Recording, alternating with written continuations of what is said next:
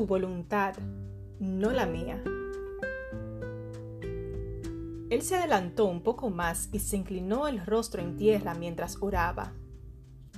Padre mío, si es posible que pase de mí esta copa de sufrimiento. Sin embargo, quiero que se haga tu voluntad, no la mía. Mateo 26,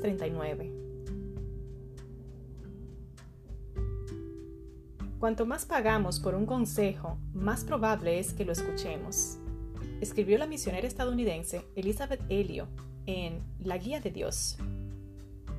Los consejos de un amigo, que son gratis, podemos tomarlos o dejarlos. Al asesoramiento de un consultor, al que le hemos pagado mucho, es probable que lo aceptemos. Pero continúa siendo nuestra elección. Podemos tomarlo o dejarlo. La guía de Dios es diferente. En primer lugar, no nos acercamos a Dios para pedir consejo, sino para conocer su voluntad. Y esto no es opcional. Y la tarifa de Dios es la más alta. Nos cuesta todo.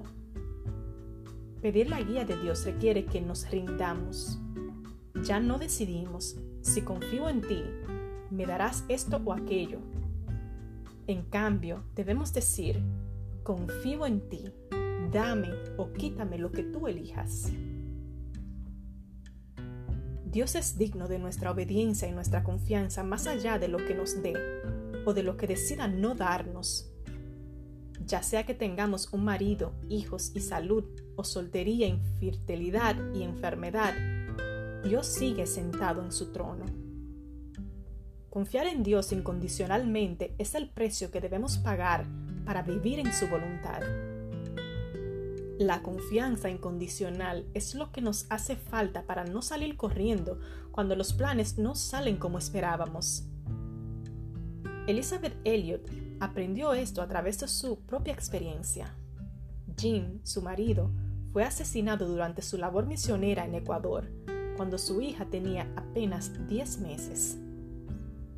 La fe de Elizabeth y su confianza absoluta en el plan de Dios la llevó de regreso a Ecuador, años después, para completar la tarea que su marido había comenzado.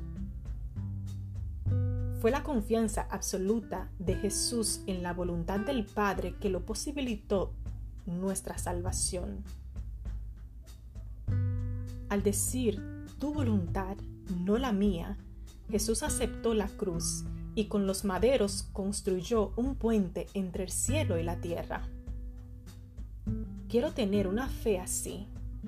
Quiero poner mi vida al servicio de Dios y confiar en Él plenamente, me dé lo que me dé y me pida lo que me pida.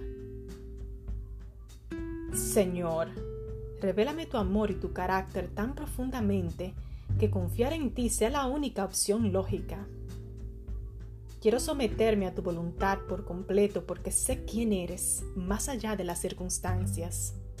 Te agradezco porque tu espíritu me ayuda en mis debilidades. Amén.